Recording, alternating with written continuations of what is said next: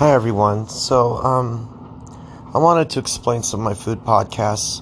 Uh, my friend on Twitter, the one to whom I dedicated the uh, the Jamaican um, recipes to, episode two, posted a very, I don't know, poignant, no, touching, no,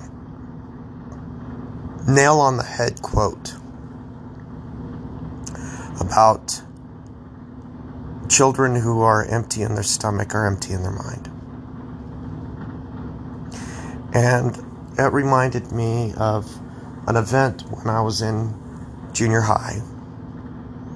And uh, my teacher, I'm not going to give her name, I don't, I don't like giving personal names. Um, my teacher heard some kids that were relatively well off mocking the quote unquote poor kids who had to come to eat breakfast. They had to come early to eat breakfast in the cafeteria. And several of them worked in the food program in order to have money to eat. You know, this is one of those ones where I'm trying not to cry. Because things like that, they hurt me when I see people in pain, right? They hurt me in ways where it's difficult to. It's difficult to reconcile. I'm sure you people, uh, I say you people, you listeners, all you people out there, uh, I'm sure you guys out there, all of you people, that's really what I mean when I say you people, all of you people out there. Um, listen to my podcast about Santa Claus and begging the Shazam people to reshoot 30 seconds of that movie uh, because of how Santa Claus means so much to some kids that have so little or nothing. Right? The Toys for Tots program and everything, and, and kids sending pleas for sick family members and stuff like that. I, I mean, I see those letters every year. Um, the last couple years I haven't had enough to really donate to the to the Toys for Tots program, but that's something that I do strongly believe in, and the letters of Santa. Well, this is another thing that I strongly believe in. So my teacher heard these kids making fun of kids who weren't well off. And she said it's not funny, and they started, uh, you know, the these asshole kids kind of mocked the teacher and, and people said you shut up right? Most of the class was decent. But it only takes a couple of bad eggs to cause a problem right? As we know in, in life and all things like cops it takes a couple of bad eggs to cause real problems when the majority of cops out there are pretty decent. Uh, you know obviously depending on the department. Some departments are fully corrupt, other departments have run out of the corruption. Well, she started screaming at them and shaking and crying. And she told a story. She said, You don't know what it's like to grow up seeing your friends at school, people you know who aren't friends, throw up after lunch because they that's their only meal of the day and their lunch is so rich for them because they don't eat for the rest of the day that their stomach can't hold it in. And what she's describing is something that one of the things that FDR fought against when he created the bagged lunch program in the 30s, that the Republicans fought against. A lot of them did. Uh, thankfully, Ike Eisenhower believed in that and created hot lunch Fridays with bagged lunches the rest of the day. And JFK expanded that to also include hot lunches every day with an option of breakfast. I believe he expanded it to breakfast, if not, it might have been LBJ. Uh, but a lot of schools receive breakfast funding and, and whatever funding. And it's because kids were throwing up because malnutrition in this country was horrendous. You know, we often think of malnutrition being third world countries only, like in Africa, where where people go in and, and try to help uh, the really bad places in Africa where the children don't have any food. You know, but that was our country too, 60 years ago. 70 years ago, 80 years ago. Malnutrition was rampant. And a lot of kids, I didn't cry when she was yelling because I was so angry at those kids that were mocking the poor kids who had to, had to work for food. My fr- I, I like to think of myself as being a good, a good, um, a relatively good judge of, of people. Maybe not all the time, but I had some good friends back then. Every single one of my friends came down on those assholes that were insulting the kids that were too poor to afford food or had to eat breakfast in the morning. And a couple of those kids only ate breakfast and lunch, and it was only at school.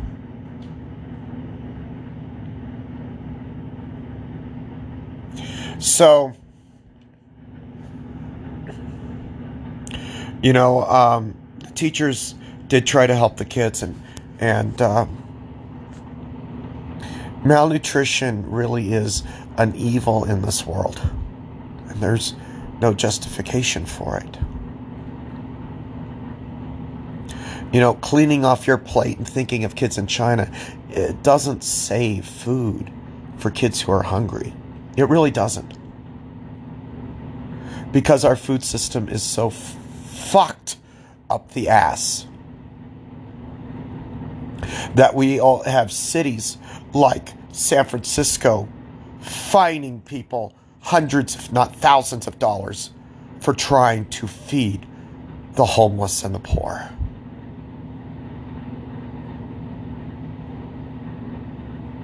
When I was talking about Africa and saying that there are places much like Africa here in this country. I didn't want to depress everyone, but there are places in this country where we are waging a war on the poor and we are starving children and the homeless.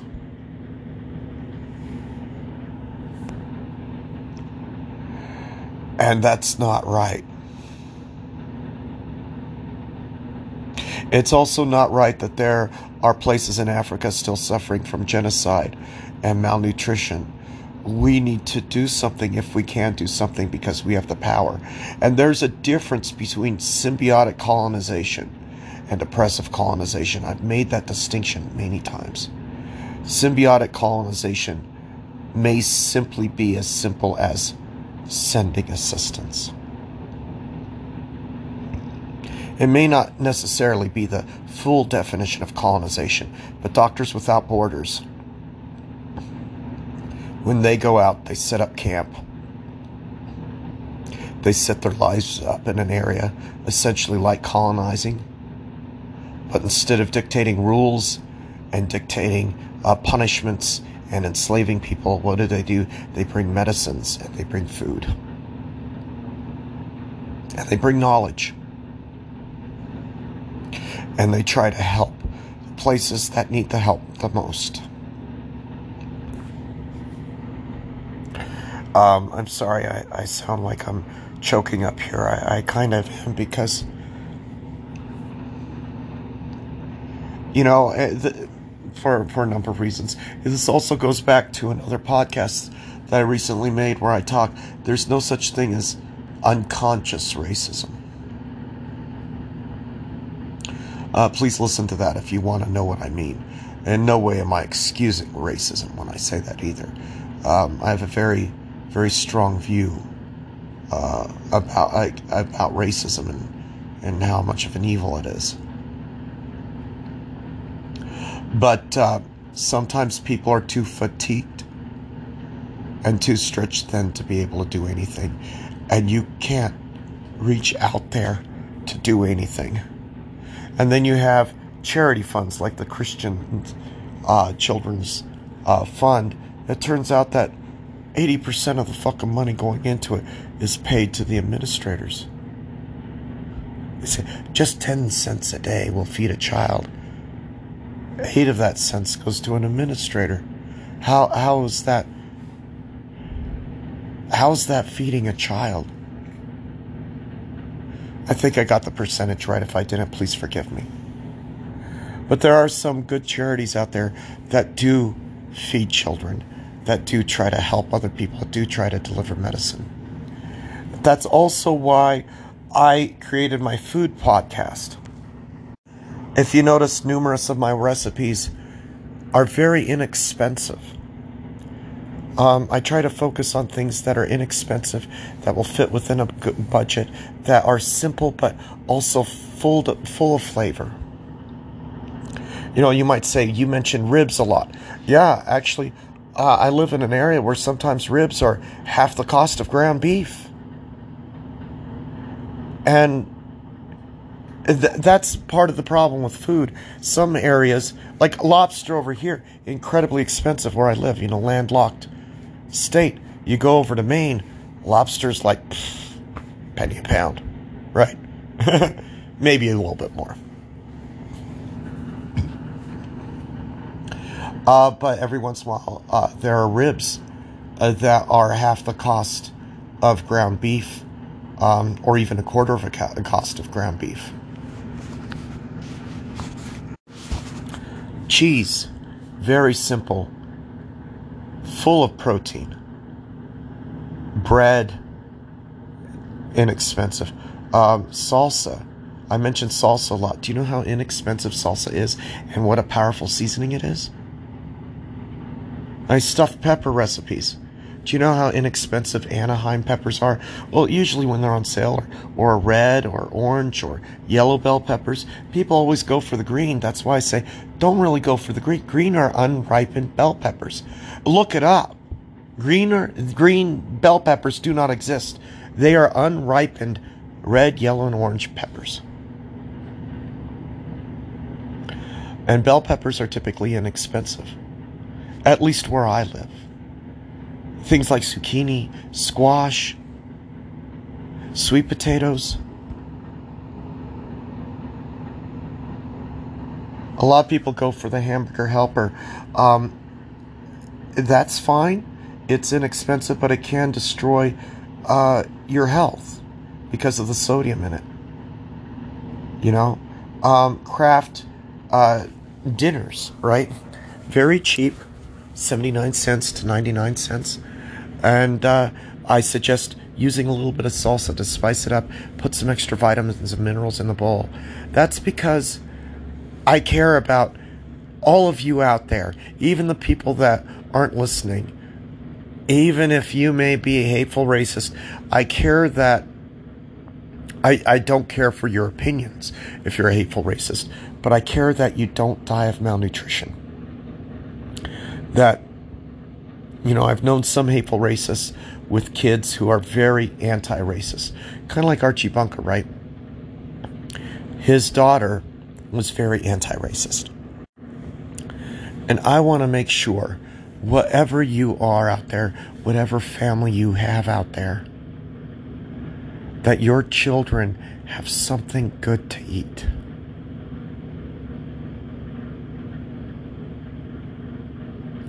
You know, um, when I can, I, I donate uh, directly to the food bank. Um, there's a special program Kroger has where you can buy a box for like $5, $10, $25. And that money is better than buying canned food and putting it in a bag because that money goes directly to the food bank for them to order the exact type of food that they need and that money it, it, instead of paying for transportation for for uh, boxes of food that money goes right to their bank account and more of that money goes into the mouths of people who are hungry than if you donate cans of food. Um, i still do donate cans of food and everything else but those boxes get a lot more mileage out of your money. So you wonder why i have a food podcast you wonder why I say food is culture, it connects people. Because it is, and it does. And the more connected you feel to the people around you, I'm hoping that affects you in a positive way where you will maybe in your life help your neighbor out a little bit more. If you see somebody who's starving, help them out a little bit more. Maybe have a barbecue. Invite that family that people say, "Oh, they're poor, they're worthless, they're they're they're terrible, they're trash because they don't have money." Maybe invite the, them over for a nice barbecue dinner on Sunday, um, or Saturday, or uh, you know, get together. Know some of your neighbors. I know there are a lot of neighbors where you don't get along uh, I've had neighbors where I don't get along with them at all, but there are other neighbors out there um, that you should reach out and know, you know? Even if they're neighbors on the internet and they're across town or whatever, maybe you know a family, and and, uh, and I don't mean I don't mean be patron patron. Uh, what is that word? Patronizing. Don't patronize people. When you ask somebody over to share a dinner with you, do it in earnest. Don't do it because you're throwing a handout. Do it in earnest because you want to know more about them and you want to share with them the culture of your family. See, not only do you have a culture that may be racial or ethnic, but you also have a culture of your own family. Whatever your family may be made of, whether you're straight or LGBTQ, doesn't matter.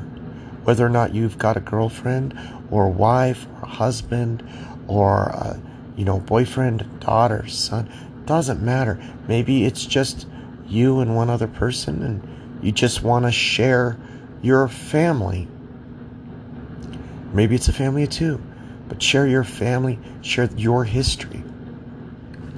Pardon me. Share your history with your neighbors and people you know. Food is powerful. It's created empires. It's united nations, tribes, and ethnicities the world over.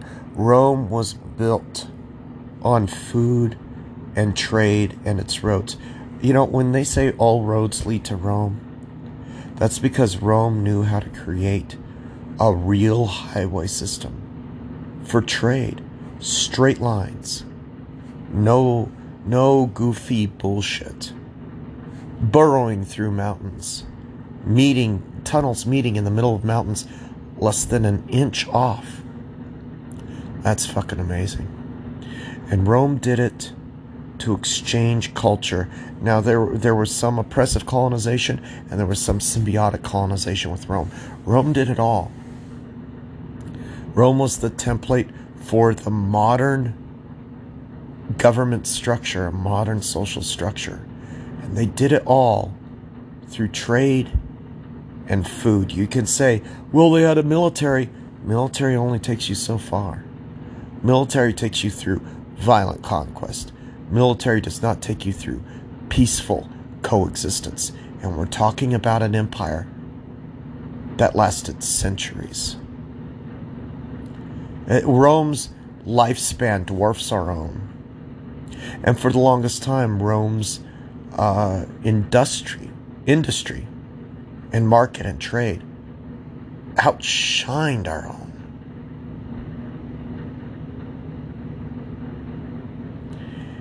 But what kept them together was food and culture and an exchange of ideas, free exchange of ideas between the people.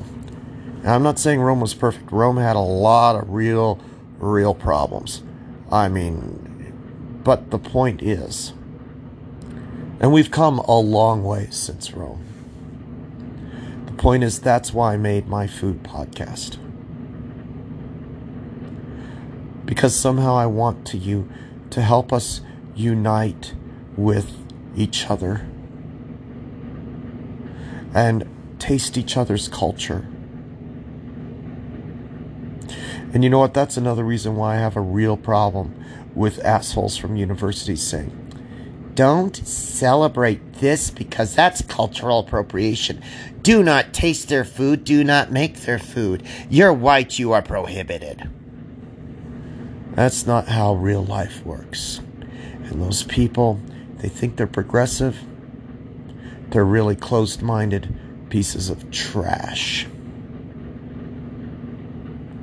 Cultural appropriation, as I've said before, is where you say, oh no, this was really ours, and we shall kill you and take over your culture. The Nazis did that, the communists did that. That's cultural appropriation. Saying, oh, Cinco de Mayo, oh, I'd love to celebrate it. Let me learn more about it. Oh, mariachi band. That's an exchange of culture. That's learning and tasting and becoming neighbors with the people in Oaxaca. Uh, I, I, believe it was Puebla, Oaxaca. Maybe I'm wrong. I believe I, am pretty sure it was Oaxaca, who for a short time defeated the French. Uh, of course, the French came back. Boo. Uh, but uh, uh, the point is, for a short period there, there was a moment of celebration for the Mexican people. And when you celebrate Cinco de Mayo, you learn about that, and you are their brothers and their sisters. And the Mexican people who celebrate uh, that holiday, very few Mexican people celebrate that holiday. Let me, that's the reality. But as I said before, um, I'm sorry, I, had a little cough. Um, the Mexican people who celebrate that holiday, who share it with you, because they are sharing it with us they want us to become their brothers and sisters. They want us to learn about their culture, to celebrate their culture. And when we join in, we become their brothers and sisters. We know more about them, we understand more about them. And understanding more about your neighbor, wherever they may be, your neighbor on the planet Earth. That's a fatal sentence, a death sentence against racism and hatred and intolerance and bigotry. And the more you spread that celebration around, the less of a chance racism, bigotry, intolerance, the less of a chance those things have to survive. And the more you spread around your culture and your food, the more chance we have to fight one of the ultimate evils in human history. That's mal- malnutrition. And I promise you, I will continue to try to give you wonderful recipes that are inexpensive because and easy to cook. Because who knows, maybe you share your knowledge with somebody that you don't know actually is watching their pennies. And you share oh, you know, I, I had this really wonderful dish, just macaroni and cheese, toss a little bit of salsa in, and the person says, salsa? Uh, yeah, it, it has a nice little kick to it. And they, well, how does cheese and tomatoes go together? And your response is, wonderfully. Give it a try. And they go around, they think, well, you know, uh, it's 79 cent Kraft dinner. It's all we have to eat tonight. I think I will try that salsa. And the salsa's got a lot of vitamins and minerals in it okay, let me kick it up a little bit for my family. Maybe something like that will happen in your life and you may never know it. Stuffed peppers. Oh my God, this is famous. I love eating stuffed peppers. You know, I, I, I, every once in a while, I chat with somebody in the supermarket. There are a lot of friendly people in the supermarket, you know, and sometimes the opportunity prevents, presents itself that you can have a discussion with somebody. It doesn't happen all the time. I mean, don't be crazy. But every once in a while it happens. And when that happens, feel free to discuss what you're fixing or what you're getting.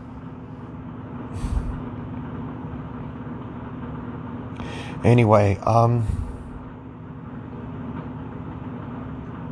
malnutrition is one of the fundamental evils in human history. That's why in the four horsemen of the apocalypse, famine is one of the four horsemen.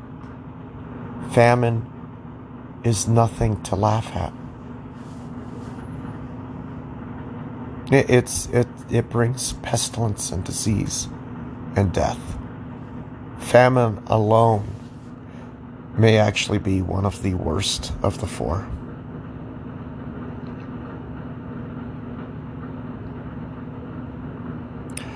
Uh, and I want all of you to have something good to eat. I want I want everybody to learn how to cook because cooking is a basic need of survival. Even if you think you don't need to, even though even if you think, "Oh, I got enough money, I can eat takeout every day." Please also learn to cook because you may have to share those skills with somebody someday. And that somebody may actually need those skills. And also, please share your culture. Please share and taste other cultures. Like, the Day of the Dead is, is actually a, a Roman holiday. It's not Mexican in, in any way. It's actually a Roman holiday. The very same form of celebration existed in Rome. Uh, the Mexican version of that holiday is adding, you know, um, candied skulls and adding more celebration to it.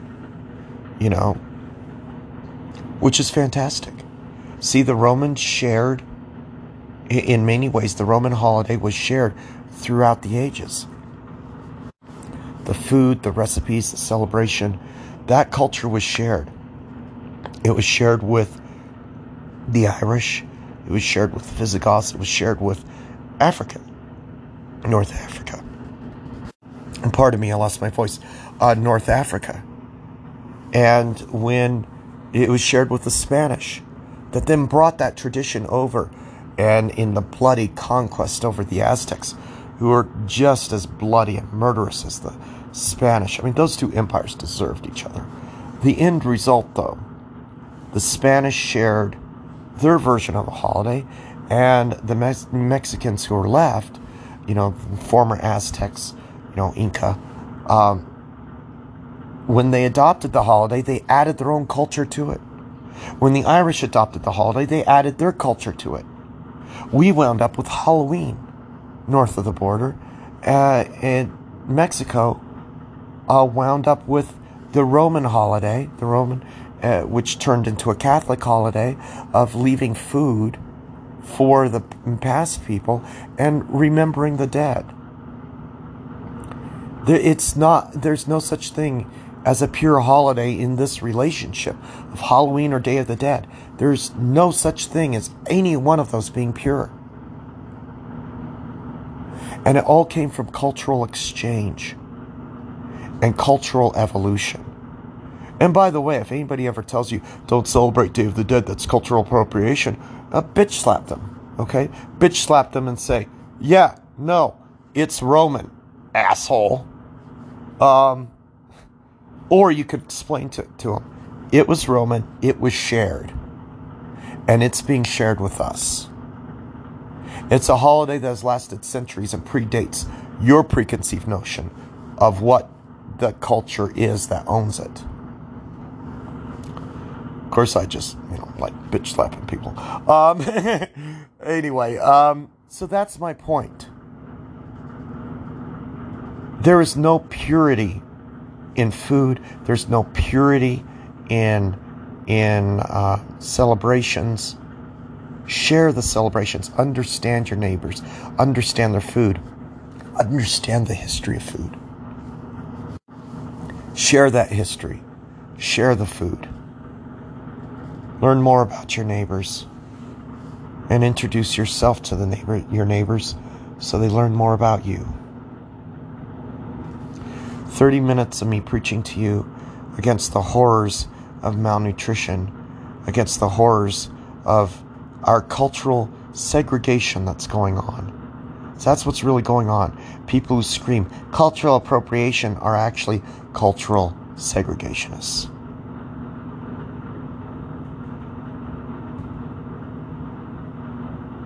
And even though they may think that they're doing the right thing, they're doing something really horrible. And food is probably, Uh, I've said it before, food is the most important connection between cultures. These Trinkets will only take you so far. Food gives you a taste. It gives you a taste of the flavors of somebody's life. You know what's really funny? As a passing thought, as a final thought, Jews know this because during the celebration of the Festival of Lights and during other celebrations, um, oh my God, Passover, that's the word. During Passover, the Jewish community teaches and reminds themselves and other people, uh, inviting other people to learn more about their culture. Because um, the Judaic culture, in many ways, is also part Christian. I mean, Jesus was a Jew. You know, we're talking about Abrahamic uh, celebrations here. And a lot of Muslims have very similar food and very similar celebrations. In these celebrations, certain types of food are served. Because that taste of food brings you across time and space to a land far away.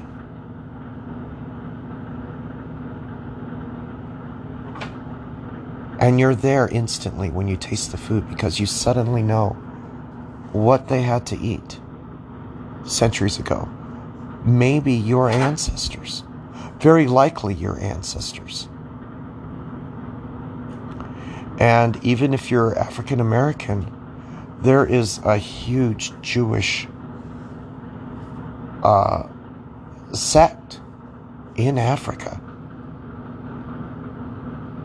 and they have the same celebrations too. And they have the same food there too.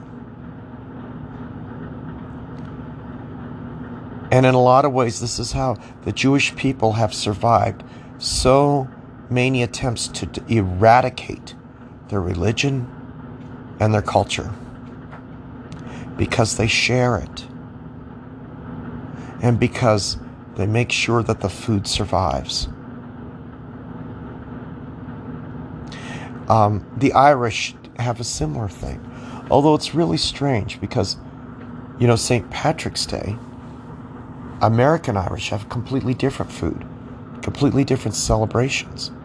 But if you research why, you find out that's because the Irish were unable to get traditional Irish food, so they adapted a new culture to their celebration. A lot of people in Ireland don't understand that. So, you know, I've tried to explain it to several, and they say, oh, well, that's fascinating. And then people in Ireland share their culture, their St. Patrick's Day celebrations, and their food. Catholics have a very similar uh, practice of sharing food and celebrations, such as fried fish on Friday. Very simple recipes. That's where I learned how to say that. I mean, I love my crunchy fish. Called them crunchy fish because ate the bones and all. And calcium is very important for you. Uh, you know, a lot of that's why a lot of people will eat the bones and fish, and that's also part of the culture of eating whole fish that are fried because your body needs the calcium. There's so many reasons out there to share food and I'm at 35 minutes, and all I'm doing is repeating myself. I hope I've said something of value. I hope you understand now why I'm so passionate about food and why I want to share so much with all of you. I hope you take care and have a wonderful day. And as I've said before, I love all of you. I hope all of you have wonderful lives and have wonderful days and take care. Bye.